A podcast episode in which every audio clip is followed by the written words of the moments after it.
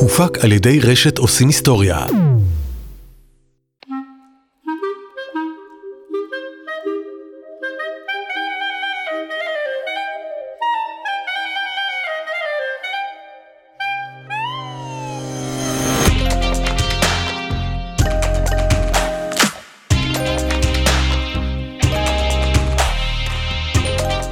יוצאים בשאלה, הפודקאסט של עמותת הלל.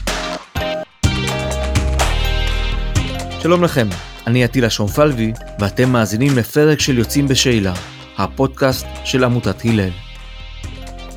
רוחניות היא עניין אישי, אינטימי. היא יכולה ללוות אותנו בכל יום, בכל מקום. רוחניות היא בלתי נראית, אך פנים רבות לה. בעולם החרדי הרוחניות מבוססת על אמונה, על הלכה ועל אלפי שנים של היסטוריה יהודית. אז מה קורה לאדם שעוזב את העולם החרדי, יוצא בשאלה ונחשף לרוחניות אחרת לגמרי? את הפרק הזה אנחנו מקדישים לשאלה המיוחדת הזו. האורחים שלנו הם רוני מושונוב, יוצא ותיק, כבר יותר מ-20 שנה בעולם החילוני, וישראל פחימה, שעזב את הדת די לאחרונה ועדיין מתגורר בדירת מעבר של עמותת הלל. הם הגיעו אלינו יחד כדי לעזור לנו להבין האם יש חוט שני רוחני שמחבר בין אנשים שונים, מזמנים שונים, שעזבו, כל אחד בדרכו, את העולם החרדי. רובי מושונו וישראל לפחימה, שלום רבותיי. אהלן אהלן. אנחנו מדברים עכשיו על uh, רוחניות, למעשה פוסט רוחניות. הרוחניות שבאה אחרי שכבר חוזרים בשאלה, הופכים לחילונים ואז מחפשים את, ה, את הרוחניות החדשה. לפני שנגיע לשלב המרתק הזה בחיים שלכם, אני רוצה לדבר קצת על, על התהליך שעברתם. אה, רובי, לפני הכל, מושונוב אני מכיר רק אחד. אתה קשור? אה, כן, גם אני. משפחה קטנה סך הכל, זה אח של אבא שלי. אח של אבא שלך, ואתם בולגרים. אז כבר לחשוב על חרדי בולגרי זה כבר סיפור בפני עצמו, זה פודקאסט נפרד לגמרי. חרדי בולגרי זה עולם בפני עצמו, גם. גם באופי הבולגרי להיות חרדי זה עולם בפני עצמו. אבא שלי חזר בתשובה לפני, לפני שנולדתי, לפני שהכרתי אותו, אני נולדתי לתוך משפחה דתית כבר, אה, והמשפחה שלו אכן חילוניים לגמרי. מתי גילית שיש לך צד בכלל שהוא לא קשור לעולם החרדי? הכרתי אותם תמיד, זאת אומרת זה לא היה משהו נסתר, הקשר איתם היה מרוחק יותר, אה, אבל תמיד הכרתי אותם, תמיד ידעתי שיש לי דוד מפורסם והייתי גאה בו, כאשר רוב האנשים אה, מכירים אותו הרבה יותר טוב ממני ונחשפים אליו באופן קבוע, מן הסתם גדלתי בלי טלוויזיה בבית, הכרתי אותו תמיד. מדהים. והוא גם היווה עוגן ב... בשינוי שעברת. בשלב מאוחר יותר, זאת אומרת, הוא לא, הוא לא תרם לשינוי באיזשהו אופן, אבל הוא כן אה, אה, היה סוג של עוגן פיזי, זאת אומרת, מקום לישון בו, להתפרק בו, ו- ועם מי לפנות בשאלות, כשאתה חוזר בשאלה בגיל מבוגר יחסית. מדהים. באיזה גיל חזרת ב... בשאלה? אה, התגייסתי בגיל 20 אחרי דחיית השירות והכל. ואיפשהו במהלך הזה. עברו כמה שנים מאז. כן, רואים בשיער בעיקר. ישראל? אהלן. היי היי. אתה גם אה, יחסית מאוחר קיבלת את ההחלטה, נכון? אה, את המעשה עצמו עשיתי בשלב מאוחר, אה, את המחשבות ואת התהליך הפנימי עשיתי מגיל אה, מאוד צעיר אפשר להגיד. באיזה גיל בערך התחלת לחשוב אני? מאמין שבגיל 14-15 כבר אה, התחלתי לחשוב על השאלות, השאלות הגדולות מה שנקרא, ולאט לאט בניתי לי איזשהו תהליך כדי לצאת בצורה הדרגתית. איפה גדלת? גדלתי באשדוד, משפחה חרדית, ספרדית. אתה היחיד במשפחה שיצא בשאלה?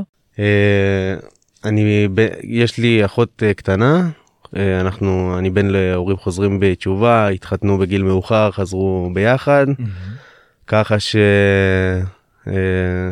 יש לי רק את אחותי, היא נשארה חרדיה, היא הקטנה, ואני עם אותו יצר מרדנות שגרם להורים שלי לחזור בתשובה, חזרתי בשאלה.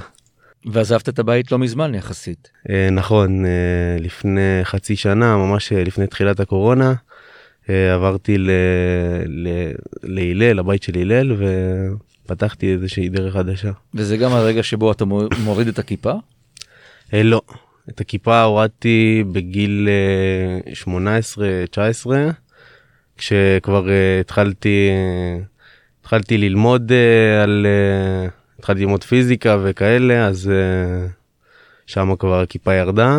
אה, ו- ועם זה, עם זה כל, ה- כל הסממנים מה שנקרא. מעניין ההקשר הזה שאתה עושה בין פיזיקה לבין הכיפה ירדה. זה- היות ואנחנו בפרק על אה, רוחניות אני חייב לשאול האם פיזיקה או לימודי פיזיקה או לימודים רציונליים כאלה או אחרים גרמו לך בעצם לחשוב על התפיסה האלוהית חד משמעית. בצורה אחרת. השאלות וכל התהליך התחילו מהשאלות הקיומיות אה, יותר, השאלות הבסיסיות יותר, ואיתם גם הלימוד על, אה, על פיזיקה וכל אה, התהליכים שעברנו. ובאמת בלימודי פיזיקה דווקא במקום שהוא אמור להיות חרדי המורה שם עזר לי ככה להבין את דרכי ולעשות את המכה בפטיש מה שנקרא. אני שואל את שניכם את, איך אתם מגדירים את עצמכם היום בעולם האמוני סלש רוחני? חילוני, אתאיסט, מאמין, מסורתי? אני- איך היית מגדיר, רובי? הייתי אומר, אני, אני מגדיר את עצמי חילוני לגמרי, אני לא מסורתי, אה, ו, ב, ב, לא דתי בשום צורה שהיא. אה, אני חושב שלגבי הנקודה של אתאיסט או לא אתאיסט, אני, זה משהו שהתחלתי להתעמת איתו יותר בשנים האחרונות, כי אני חושב שהנקודה, לפחות אצלי ואצל אה, חלק מהיוצאים שראיתי, הכי הכי קשה הייתה לגעת בקור הזה, בבסיס של הבסיס של הבסיס, האם יש אלוהים או אין אלוהים. והעדפתי להתחמק מהשאלה הזאת כדי לא להגיד לעצמי שאין, או שאני כופר בעיקר, מה שנקרא ביהדות. ולהגיד השאלה הזאת לא רלוונטית לי בכלל, אני שם אותה בצד ומעדיף לא לגעת, כדי לא להתעמת עם משהו ש... ש... שאני לא אוכל להכיל אותו פסיכולוגית באותה נקודת זמן. היית אמור להיות בעולם הדתי, בעולם החרדי, סימנו לך דרך ו- ו- ומטרה בלמעלה מה שנקרא, בגבוה. כן, אה, באופן שהחמיא לי מאוד בזמנו, גם היום, גם בראייה אחורה זה מחמיא, סימנו אותי כ... כ... אה, מה שמוגדר בישיבות, אה, לא, לא, לא בדיוק אה, עילוי, אבל משהו שמסומן ל, ל, לדרך מאוד מאוד ברורה. לגדולה. בשאיפה, לא בשאיפה שלי כנראה, אבל בשאיפה של, של מי שסימן אותי. בגיל מאוד מאוד צעיר ציוותו אותי ל... לאברכים בוגרים ממני, ללמוד, שהם היו בשלב הלימודים לרבנות ולדיינות, וצירפו אותי אליהם ללימודים האלה, כאשר המסלול היה מסומן וברור, אגב, גם לי, לחלוטין גם לי. ובכל התהליך הזה יש רגע שאתה אומר, מה אני עושה פה? אני לא קשור לדבר הזה. לא, יש רגע כזה? לא, לא. ממש לא. יותר מזה, באותו שלב, אה, אה, איפשהו במה ש... קצת לפני הישיבה הגבוהה, מה שנקרא בעולם החרדי או הדתי, רגע, כבר אני רשום לישיבה גבוהה חרדית והכל, ואני יושב עם מי שהיה הרב שלי באותה נקודת זמן, אה, מחנך, להערכתי, אחד המחנכים הגדולים שיצא לי להתקל בהם, והוא אומר לי, אנחנו ניפגש פה עוד כמה שנים, אתה תבוא לבקר אותי ויהיה לנו כיף, אה, נדבר על הדברים שעברו, אתה תגיע עם שיער ארוך והגיל באוזן ועם הסמים שלך בכיס, ונדבר על זה. אה, ואני נפגעתי ממנו כשהוא אמר לי את זה. ממש, כאילו, לא, לא יכולתי לראות למה הוא חושב, זה ואיך. הוא יכול, זה מעליב, בטח ב, ב, בצורה ש... איפה שהייתי, באותה נקודת זמן, ו, וחמש, שש שנים אחרי זה, הנבואה שלו התגשמה במילה במילה, הוא כבר לא זכר את זה, הזכרתי לו כשישבתי שם, ושנינו ישבנו ותהינו מה גרם לו לומר את זה בזמנו. מעניין, עוד מעט נחזור לזה. ישראל, מה אצלך? איך אתה מגדיר את עצמך? אה, אני מגדיר את עצמי כחילוני בראש ובראשונה. אני חושב שלהגיד אה, אתאיסט זה קצת אה, יומרני, אבל אה, אני בדרך לשם. באמת? אפשר אפשר לקרוא לזה ככה, כן. כשיוצאים בשאלה, וזו שאלה שתמיד מסקרנת אותי כשאני משוחח עם אנשים שעזבו את עולם, ה... עולם הדת, עולם התורה אם תרצה, האם זו תחושה של, של מעבר בין עולמות? האם זו תחושה של התמוטטות של עולם אחד ו- וכניסה לעולם אחר? איזו תחושה מלווה בן אדם שעוזב משהו שהוא כל כך אינהרנטי וחלק ממנו ו- ומשחרר אותו? חד משמעית זה מעבר בין עולמות זה כאילו אני ש... שהתעמתתי עם השאלות האלה הם גרמו לי להרגיש כל כך רע עם עצמי כי בסופו של דבר אני אני מגיע כאילו למחשבות של אה, כפירה בעיקר ודברים כאלה כאילו איך אני יכול בכלל לחשוב על דברים כאלה זה זה הבסיס של אה, קיומנו מה שנקרא כאילו כל כל הסיבה שאנחנו חיים פה כל הסיבה שאנחנו חיים בכלל. ובאמת אה, לבוא לבוא עם השאלות האלה באמת במגע ולהתעמת איתן זה משהו שהוא היה לי היה לי מאוד קשה. אה, אבל אה, בגלל זה לקח לי המון זמן אבל לאט לאט כאילו למדתי לחזק את עצמי וככה להתמודד איתן ואני עד היום מתמודד איתן, איתן כמובן אבל זה הרבה פעמים אנשים אה, דתיים מסתכלים במין נקודת מבט מזלזלת אפילו קצת לעבר החילונים עגלה ריקה מה אתם מבינים ברוחניות אתם כולכם ככה מנותקים מכל דבר שקיים.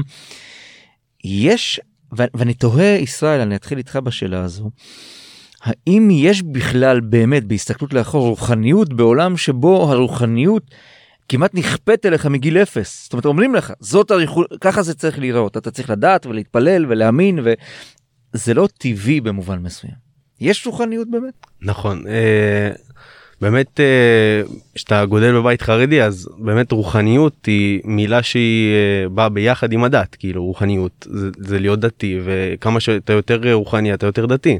זה בא במקביל וביחד וכשאתה כשיצאתי בשאלה אז אוטומטית אה, במודע אמרתי אני מוותר על הרוחניות. כאילו אני לא רוצה את הרוחניות הזאתי ואני לא חושב שתהיה רוחניות אחרת. עדיין האמנתי שהרוחניות היחידה זו רוחניות דתייה והאמנתי שהיא קלוקלת ולכן uh, החלטתי שאני מוותר עליה. ולאט לאט uh, א' ניסיתי כי זה היה מאוד מאוד חסר לי ולמדתי שרוחניות זה עולם uh, ענק והוא לא הוא לא קשור לעולם הדתי בשום צורה. אבל ניתקת ש... זאת אומרת כשיצאת בשאלה ניתקת את עצמך. כשיצאתי בשאלה לגמרי ניתקתי uh, הרגשתי הרגשתי שאנחנו כאילו הרגשתי שאני הולך לפן היותר פיזי. לרציונלי ולכל מה שמשתמע מזה מדע אה, פשוט וברור. ו... זה נשמע לי מפחיד אני חייב להגיד שאתה גדל מפחיד. בתוך מין אה, סביבה מאוד עוטפת מכל נכון. היבט בחיים ממה אוכלים ואיך אוכלים ומה מתפללים וכמה פעמים וכל מה שעושים זה הכל מוגדר במו... זה, זה מפחיד mm-hmm. לנטוש את זה פחדת? אה, מאוד מפחיד גם הפחד הוא הפחד הוא א' כל בינך לבין עצמך בינך לבין אה, אלוהים וגם uh, לסביבה שהסביבה בסופו של דבר היא, היא כולה בנויה ככה שאם אתה תרצה להוציא את עצמך ממנה היא לא תיתן לך ותעשה מה שאפשר כדי לא שלא תצא ממנה ולכן uh, זה מי עוזר מי עוזר כדי להתגבר על הפחדים האלה. צריך עזרה מבחוץ? צריך עזרה חד משמעית צריך עזרה מבחוץ זה כאילו אם הייתי לבד לגמרי אני לא חושב שהייתי מצליח uh, לעשות את הדבר הזה. Uh, במקרה שלי uh, העזרה מבחוץ הגיעה מחבר שגם uh, עבר את אותו תהליך למרות שהוא לא באותו טווח גילאים כמו שלי אבל באמת uh, היה לנו את אותם שאלות אותן דילמות ובאמת uh, היה לי היה לי מי לדבר על זה היה לי את מי לשאול היה לי את מי זה ולשתף את בפחדים. ב... בלבטים בכל הדבר הזה ובאמת זה מה שעזר לי. רובי אתה מזדהה עם התהליך של ישראל? אתה מכיר אני, רואה אני את עצמך בתוך התהליך הזה? יכול לראות את עצמי חלקית אני חושב שכל אחד עובר את התהליך אחרת גם אני אה, עברתי את התהליך הזה חצי לבד אם נקרא לו ככה כי אחי עבר איזשהו תהליך דומה באותה תקופת זמן mm-hmm. יחד עם זה לא היו לנו שיחות על הנושא המניעים של כל אחד מאיתנו היו שונים לגמרי והצורך היה שונה לגמרי אחי. אה, אה, הפסיק את התהליך או חזר בתשובה או, או נשאר בעולם החרדי והיום הוא חרדי לכל דבר אבל היה לנו את הפלירטוט עם העולם החילוני בערך באותה תקופת זמן ככה שיכולנו להחליף חוויות אה, פיזיות אבל, אבל לא היו בינינו שיחות אה, רוחניות, אם נקרא לזה ככה, שיחות אה, משמעותיות יותר. אה,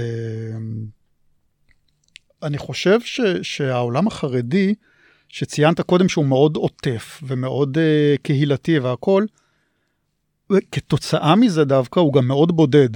כי ברגע שיש לך שאלה או מחשבה שלא מתאימה להלך הרוח של הקהילה, או שאתה רוצה לשאול, אה, אין לך את הכתובת לשאלה הזאת, אתה מחויב להתמודד איתה לבד, לחלוטין לבד.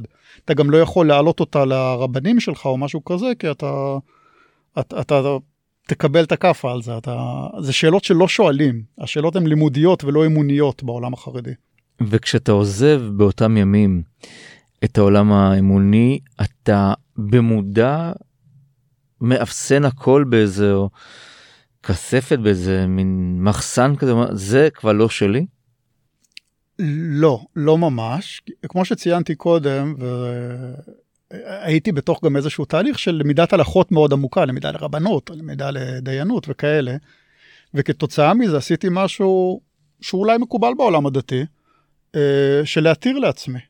זאת אומרת להסביר לעצמי בצורה הלכתית למה מה שאני עושה הוא כן בסדר לא להגיד אני עושה משהו שאסור אלא להסביר לעצמי למה זה בסדר ומותר. אה, באופן הדרגתי במשך הרבה מאוד שנים. שזה הצורה הדתית המקובלת כמו שמוכרים חמץ בפסח כמו שעושים שעון שבת פשוט לקחתי את זה לאקסטרים. בטוויסט מאוד מעניין של השנים האחרונות קצת חזרת. לא ממש לא למה? לא לדעת אלא ללימוד. ללימוד כן. אה, לא של השנים האחרונות אגב, ללימוד תמיד התגעגעתי ברמה המאוד מאוד אה, גבוהה של הלימוד שיש בישיבות החרדיות. אה, התגעגעתי ללימוד הגמרא בצורה גבוהה, אני חושב שהגמרא הוא, הוא ספר מדהים, הוא ספר קנוני, אין הרבה דתות שיש להם כזאת יצירה רחבה, שאין לה שורה תחתונה אגב, הוא לא ספר הלכה, הוא לא ספר פסיקה, הוא לקחת התדיינות, לשים רשם קול בבית המדרש שלפני אלפיים שנה, ולשפוך את הטקסטים. כולל ההתנצחויות הקטנות, כולל ההיעלבויות, כולל הבדיחות, כולל דברים עם משמעות ובלי משמעות, ושטות והלכה, mm-hmm. ותנ"ך ומוסר והכל. Uh, התגעגעתי לזה מאוד, הרבה מאוד שנים חיפשתי לימוד ברמה הגבוהה הזאת, יצא לי ללמוד עם אבא שלי ואחים שלי עוד במשך השנים, אבל, uh, אבל לא ככה, חיפשתי לימוד שהוא טקסטואלי, שהוא ביקורתי עם הביקורת המקרא, עדיין ברמה גבוהה, אבל שהוא מחוץ לפרדיגמה הדתית, הוא מחוץ לאותה קופסה שמגבילה לך את גבולות המחשבה. ו... ובשנה האחרונה הגברתי עוד הילוך בזה. אה, הסביבה שלי קצת חששה, אה, כמו שאני קפצתי עכשיו כששאלת אותי אם אני חוזר לזה, אה, זה לא מתוך חזרה בתשובה, זה מתוך איזשהו באמת חשיבה שהטקסטים האלה הם ברמת לימוד מאוד מאוד גבוהה ומאוד מפתחת מחשבתית. אז מה אתה עושה? רק למען, אתה יודע, מאזינים, אתה לומד אני, בלי יש... לערב רגש הר, הרגש לא- אמוני? לא, לא, הרגש לא קשור לפה בשום צורה. אמונה? אה, אמונה גם לא, לא, לא בגמרא, זה לא הלכה וזה לא מוסר, mm-hmm, mm-hmm. זה לא משהו כזה, זה, זה ממש אומנות הדיון. כן צריך להבין את הקונטקסט, זאת אומרת, אתה יכול להבין בשלב מסוים שהוא אומר ככה, כי צריך להבין שלפני אלפיים שנה בתוך האמונה שלו, הקביעה הזאת מסתדרת לו עם מה שהוא האמין בה, כי באמת פחד מעונש מאלוהים, הוא יכול להיות לפעמים גורם משפיע יותר מאשר שהוא יקבל קנס מבית דין, לדוגמה להבין קונטקסט. כן. באותה מידה זה יכול להיות uh, מבחינתי, אם אנחנו נמצאים בעולם של uh, מדע בדיוני, להבין את הקונטקסט של אותו יקום מקביל, ושמה שמתרחש בו צריך להישמע לכללים של אותו יקום. אתה לא צריך להאמין בכללים האלה בשביל זה, רק להבין מה אתה לומד. ישראל, אתה רואה את עצמך חוזר מתישהו לגעת ב... בחומר ההארדקור הזה שרובי מדבר עליו? תשמע, אה, זה ממש מעניין אותי לשמוע את רובי מדבר ככה על הגמרא, וזה מאוד מרתק מה שהוא אומר, כי בסופו של דבר אני היום אה, נמצא עדיין בתהליך, אני אפשר אה, למול רובי לקרוא לזה תחילת התהליך. אה, וזה באמת אה, זה שאלה אם אני אחזור אה, לגעת בטקסטים ובזה זה לגמרי זה לגמרי מה שיכול לקרות בעתיד. כרגע אני באמת אה, עדיין בשלב אה, בשלב של אה, להבין את עצמי לבנות את עצמי ופחות את ממש בתהליך, אני רוצה להד- להדגיש את זה למען המאזינים. אתה גר בבית של הלל בימים אלה, אתה בתוך אותה שנה מהמם. ראשונה כמעט, שעזבת את הבית ו- ועברת את כל השלבים המהירים האלה והמאוד נכון. מאוד משמעותיים. ואתה אתה אומר אתה חילוני, נכון? הרוחניות חסרה או שיש לך רוחניות אחרת? כש- כשיצאתי ממש אה, כשזה שזה היה לפני כמה שנים יצאתי אמנם בלי הלל ולא יצאתי עדיין מהבית אבל כשיצאתי אה, הרוחניות לא שיחקה שום תפקיד והיא באמת הייתה חסרה לי והשפיעה על איך שאני התנהלתי ועל אה, ועל. על האני הפנימי שלי ולאחרונה ממש כאילו בין אם זה עם בהלל דווקא לימדו אותי להכיר אלטרנטיבות שהן מדהימות. הסתכלויות על אה, רוחניות אה, של אה, תרבויות אחרות וזה מדהים זה מעשיר וזה עושה טוב לנשמה. אלבר קאמי, מה זה אומר לך? מה השם הזה אומר? לך? אלבר קאמי זה הפגישה הראשונה שלי עם עולם הספרות עוד הרבה לפני שידעתי מהי תרבות ורוחניות שהיא לא הלכת. לכבדים. האמת שלא לא מרצון. אלבר קאמי כתב ספר שנקרא כלולות הקיץ. זה ספר שמדבר על אה, נופיה של אה, אלג'יר. וזה ספר שאבא שלי נתן לאימא שלי לפני לפני שהם התחתנו בהצעת נישואין. וככה הוא ישב אה, בבוידם במשך המון המון שנים חיכה שמישהו יקרא אותו למה אף אחד לא קרא אותו.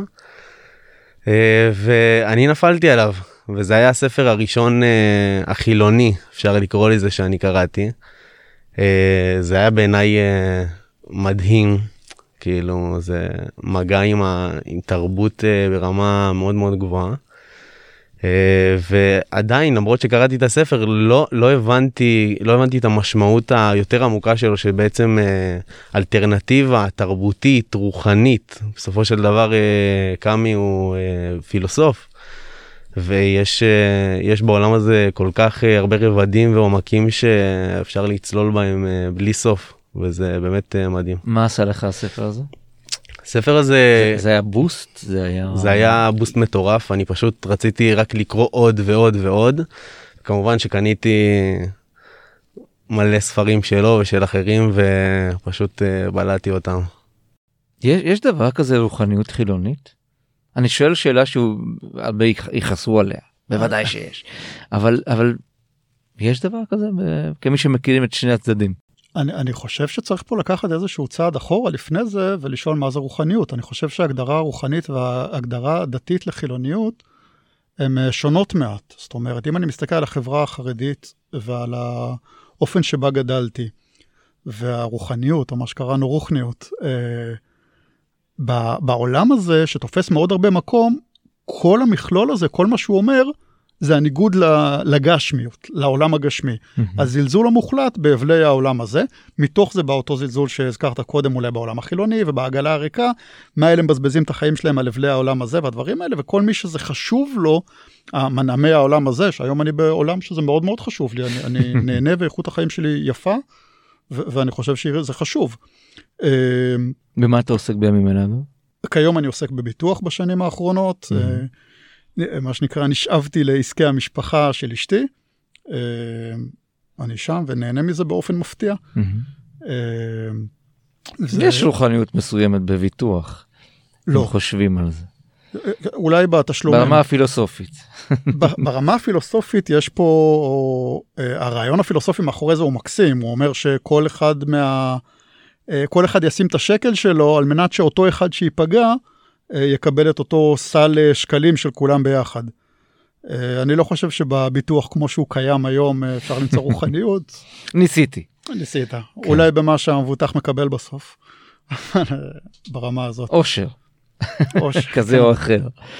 עם א' או עם עין. ו- ואתה מאושר בחיים ה...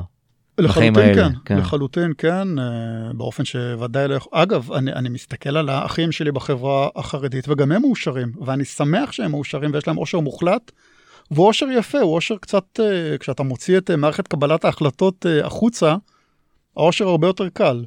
אני חושב שהרבה יותר קשה להיות מאושר דווקא בחברה החילונית, שבה אתה מערכת קבלת ההחלטות שלך היא פנימית ולא תלויה ברב או בטקסט חיצוני, ושם להיות שלם עם עצמך ושם להיות מאושר הרבה יותר, להיות, הרבה יותר קשה, אני, אני שמח שהגעתי לשלב הזה בחיים שלי. מעניין מה חושב לעצמו אדם חרדי שמתלבט אם, אם לעזוב, אם לשנות את חייו, איזה תהליכים הוא עובר. אני תמיד uh, מסתכל על אנשים כזה ברחוב ואני אומר, האם האיש הזה יכול להיות בעוד שבוע, עוד שבועיים, עוד שנה, בלי הזקן ובלי השטריימל ובלי הזה, ויכול להיות ללכת לצידי ברחוב ואני לא אזהה אותו בכלל. האם, האם, האם כאדם דתי זה עובר לאנשים בראש? Uh, אני חושב שזה מגיע הרבה ממקום הרבה יותר עמוק. אני חושב שבכל uh, מישהו שיצא יש uh, איזשהו יצר של uh, סקרנות איזה יצר של מרדנות שהוא דבר בריא ומדהים. והרצון הזה uh, לבדוק לחפש במובן הכי פרימיטיבי שיש אפילו לא במודע זה מה שמוביל בסופו של בסופו של דבר בן אדם uh, לצאת בשאלה. Mm-hmm. זה זה בעיניי מדהים. מה קורה בחגים ישראל? פעם היית מתפלל ובתי כנסת וצום בטח וכל מיני אתה יודע מה, מה קורה בחגים לגמרי החגים uh, מעוררים אצלי אצלי איזשהו uh, געגוע לדבר לטקס אני בסופו של דבר uh, מאוד מאוד נהניתי לשבת בבית כנסת ולפייט ולזמר uh, את הפיוטים של החגים. Uh, זה בעיניי אגדי פשוט. אבל לא תלך, או שכן אתה הולך. אני לא הולך, עם צביטה בלב, אה, זה חסר לי, זה גם חסר לי. הפיוטים של ראש השנה, של יום כיפור, זה דברים שפשוט מילאו לי את הלב. מה שיפה בעולם החילוני, שגם אם תלך, לאף אחד לא יהיה אכפת. זאת אומרת, אתה חופשי לעשות את זה, אם פתאום יבוא לך. אמת, לגמרי. מה שעוד יותר יפה זה שאפשר uh, בראש השנה בערב ראש השנה לשבת עם uh, קפה וסיגריה ויוטיוב פתוח ולשמוע את הפיוטים. נכון, גם זאת אופציה. גם זאת אופציה. אתה מוצא את עצמך לפעמים uh, חושק ב... לא, הראייה שלי שונה מאוד. uh, ב, לא הראייה, התחושות. uh, ועם זה פחות אפשר להתווכח לצערי. uh, אני שונא את החגים, לתמצת את זה לשורה אחת תחתונה. אני מאוד מאוד משתדל גם בחגי תשרי וגם בפסח לא להיות בארץ, על מנת לא להיחשף לזה בכלל. אוקיי, הוא חילוני מלא, סטמפה, בום. אני חושב אני חושב שדווקא במקרה הזה זה פחות מעיד על חילוניות מלאה זה, זה הרצון ל, להימנע מזה בגלל התחושות שזה מעלה בי לא בגלל שאני לא מאמין בזה אז אני מחפש איפה שלא מתייחסים זה, אה, כי את זה ניתן לעשות גם בארץ. מה תחושות רעות? כן, כן, מאוד. אני זוכר שלפני 15 אה, שנה בערך הייתי ב... בחגי תשרי, מה שנקרא, הייתי בתאילנד עם uh, מי שהייתה אז בת זוג שלי, היום אשתי, והיינו באיזשהו, בדרך לאיזושהי מסיבת פול מון, והיינו באיזשהו ג'יפ. ואפילו לא ידעתי מה התאריך מן הסתם באותו שלב. צדק הרבי, צדק הרבי שלך. עברנו, הג'יפ עבר ליד איזשהו צריף שבמסתבר בדיעבד שהוא היה בית חב"ד מקומי באיזשהו אי נידח. ו- ואז הבנתי שאותו אה, ערב, אותו לילה, זה היה ערב אה, שמחת תורה, ושם היו הקפות וריקודים וכאלה. ואני הייתי, אני לא מאמין, עד פה אלוהים רודף אחריי, אני ברחתי לצד השני של העולם כדי לא לחוות את החגים, ו- והם פה. אה, זה, זה, כן, זה עד היום גורם לי תחושות שהן אה, לא נוחות. מדהים, זה מפתיע קצת, אתה יודע? הייתי בטוח שאתה שלם עם המעבר.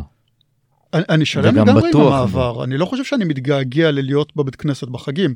אני חושב שהתחושה של הבית כנסת בחגים mm. הייתה לי כל כך אה, אה, טראומטית באיזשהו אופן, שהוא פשוט משהו שאני לא רוצה טריגר שיזכיר לי את זה. מעניין. זה לא, ההפך מגעגוע. כן, אתה רואה את עצמך אי פעם חוזר למסגרת המבנית הזו? חד משמעית לא. מצד שני, אתה יודע, למדתי, אחד הפחדים הכי גדולים של אשתי, אני חושב, זה ש, שאולי מתישהו אני אחזור בתשובה. Uh, אני, אני לא חושב שזה רלוונטי. מצד שני, אני בטוח שגם אם היית שואל את אורי זוהר, כשהוא היה בן 20, אם הוא רואה את עצמו חוזר בתשובה, הוא היה אומר חד משמעית לא. Mm-hmm. ואותו דבר הפוך, אתה יכול לראות אנשים שחזרו בשאלה, קח אותי. אם היית שואל אותי בגיל 19 אם אני רואה את עצמי חילוני, הייתי אומר לך חד משמעית לא. לכן, uh, לחתום על זה אי אפשר, נכון לכרגע, אני לא רואה מצב כזה בעולם. רחוק ממני וחוסר האמונה שלי הוא כל כך מהותי ובסיסי.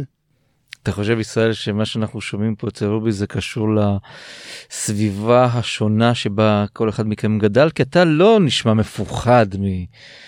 מהמקומות האלה אתה אין לך טראומה אתה מתגעגע ורובי אומר אוי ואבוי רק לא להיות שם זה דבר מדהים. אני חושב שזה- לחינוך לבית. אני חושב שזה לגמרי קשור לסביבה והאטמוספירה שאתה נמצא בה. אני גדלתי ב- במקום אה, מאוד אה, חם יותר אה, אפשר להגיד יותר מרוקאי מאשר חרדי ככה שבאמת טוב גם הדתיות המזרחית היא שונה היא אחרת היא יותר מקבלת במובנים מסוימים. למרות שברגע. למרות שברגע שאנשים חוזרים מתשובה אוטומטית הם מאמצים לעצמם מוטיב שהוא לאו דווקא קשור לזרם שהם שייכים אליו למשל אבא שלי החליט שהוא ברסלב ודבק בזה בחוזקה. אה, אבל כן אה, בסופו של דבר הבית כנסת השכונתי כל הדברים האלה הם באמת שייכים יותר אה, ל- לעדה ופחות לדת Mm. ככה שהחוויה שאני חוויתי היא הרבה יותר נעימה. כל מה שאומרים על האשכנזים רובי זה נכון. כנראה. אני חושב שהחרדיות הליטאית היא, בשונה מהחרדיות המזרחית ובכלל, התפיסה המזרחית את הדת, היא, היא הרבה פחות אה, פשרנית. היא לא מוכנה לקבל את, ה, את האפור הזה שבאמצע והכל כחול ולבן. מהמם. הכל אה, שחור ולבן, סליחה. אה, גם בלבוש וגם בראייה של הדברים. אחד הדברים שהיו לי מאוד מאוד קשים ברמה האישית, אני רציתי עם הילדים שלי להדליק נרות חנוכה, כדי שיחוו את זה בקטע המסיבתי הפאני, והם רואים את זה בגן ובמשפחות של החברים שלהם. ולא יכולתי להביא את עצמי לעשות את זה, כי זה לא בדיוק בכמה דקות שלפני השקיעה שצריך, וזה לא אחרי זה וזה לא לפני זה. ברגע שזה לא 100% לפי כל הפוסקים, לפי איך שזה צריך להיות, אין לזה, אני פשוט לא מסוגל להביא את עצמי לעשות את זה. גם, גם היום, הפסיכולוג שלי בזמנו היה, היה קורא לזה ג'וסנוב, שזה אם אתה הולך על היהדות, זה כל מי שלא בדרך שלך הוא פשוט לא, לא זה. אותה התנשאות חרדית מפורסמת, שהייתי לגמרי חלק ממנה, ומציק מציק לי שהייתי חלק ממנה, אבל לחלוטין כך. וזה די נשאר טבוע בך זה מעניין לא נפטרת מזה. כן, כן. אני, אני כנראה שכך. אתה מפחד שילדיך יבואו ויגידו אבא אני מאמין באלוהים אני מתפלל לא, בכלל לא. לא בכלל לא. אנחנו גם מגדלים אותם, הם הרי רואים את, את ההורים שלי החרדים ואת המשפחה מהצד שלי, כמו שהם רואים את המשפחה מהצד השני. אנחנו מאוד מאוד מנסים לגדל אותם על זה שאין נכון ולא נכון, אלא הם מאמינים שככה, ואנחנו מכבדים את זה, אנחנו מאמינים שככה. זה לא אומר שמישהו מאיתנו צודק, זה פשוט אמונות שונות. הם יכולים להעיר לי, אם אני נמצא בבית של ההורים בשבת ואני אדליק אה, טלפון בחדר להסתכל על הודעה, הילדים שלי, בת שמונה, תגיד לי, אבא, אמרנו שפה לא עושים את זה. ו- וזה בסדר, כי היא יודעת שבבית כן, ופה לא. עשית משהו עשית משהו טוב בחינוך של הילדה. כנראה, או אם שאשתי. היא ככה מתחשבת כן יכול להיות. ישראל אתה רואה את עצמך בעוד אתה עוד צעיר כמובן חמש עשר שנים משפחה ילדים קבלת שבת. אה, אני חושב שלגמרי כאילו לאו דווקא קבלת שבת במובן ה... כמו שהוא אמר לפי by the book הטקסי. את, אבל אה, במובן הטקסי אני לגמרי רואה איזה שהיא ארוחת שבת ארוחת שישי כזאת כיפית אה, אני בכלל רואה בשמירת המסורת אה, אה, כמשהו שהוא אה, מעשיר אה, בסופו של דבר המסורת שלנו כעם יהודי כלאום יהודי. זאת אומרת גם כחילוני גמור אתה יכול עדיין להיות לגמרי. מחובר למסורת היהודית הרוחנית הזו. לגמרי אני עדיין חושב שזה השורשים שלנו ואנחנו נשמור אותם אה, בגבולות הכיף והאהבה ולא בגבולות הקשה והמוקפד. מעניין שני אנשים מדברים עברתם תהליך דומה באיזשהו מקום אבל אתם הולכים לכיוונים כל כך שונים בהסתכלות על, ה... על העבר. זה, זה כנראה בדיוק זה, זה הבסיס של זה שהזכרת קודם, זה הכל הכל בצורת החינוך, בזרם, בדת ו, ובאופי המשפחתי. איך זה יכול להיות רובי שלא נתקלת בחברים בהלל?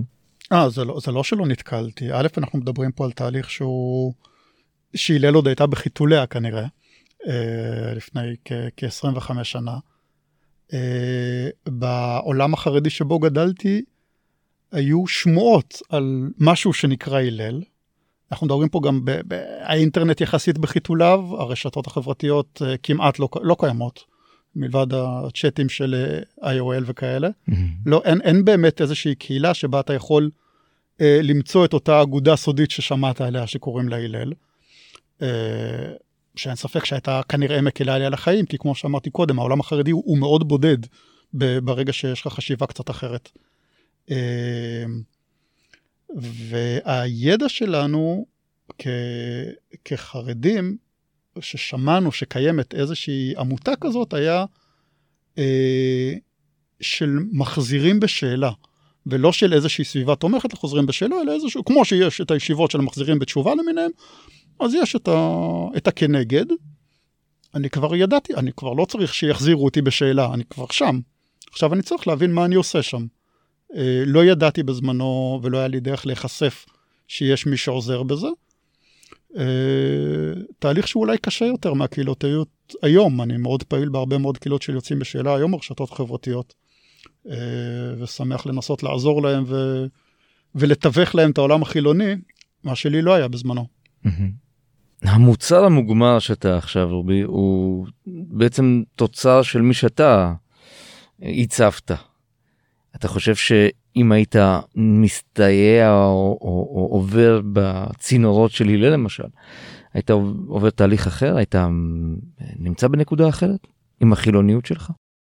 אני לא יודע אם תהליך אחר, אה, אני לא יודע אם התוצר המוגמר היה אחר, כנראה שהתהליך כן היה אחר, או, או קל יותר לפחות, או אולי אפילו מהיר יותר, אולי עם פחות התחבטויות, כשיש לך עם מי לעשות את הפינג פונג הזה של ההתחבטות, mm-hmm. שאתה איתו לבד. כי מה ש... אני יכול להגיד שתהליך החז... היציאה בשאלה שלי, לקח שנים, לקח בקלות חמש שנים שאני יכול אה, לחשוב עליהם, ויכול להיות שגם יותר לכל כיוון, כי אתה שואל וחוזר והולך, ו... ואתה עם עצמך. אה, ויכול להיות שאם יש אה, חיי קהילה ויש לך עם מי לעשות את, ה... את הדיון, ולהכיר סתם עוד אנשים שהם כמוך, התחושה היא, היא בטוחה יותר.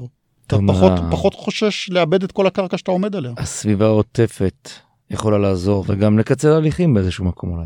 אה, כן, לקצר הליכים לקראת אותו מוצר מוגמר אגב, לא בטוח שהתוצר שה, יהיה שונה, אבל התהליך יכול להיות הרבה יותר אה, נעים ופחות אה, נשכני ומאיים. אני אגיד אפילו אולי יותר קל.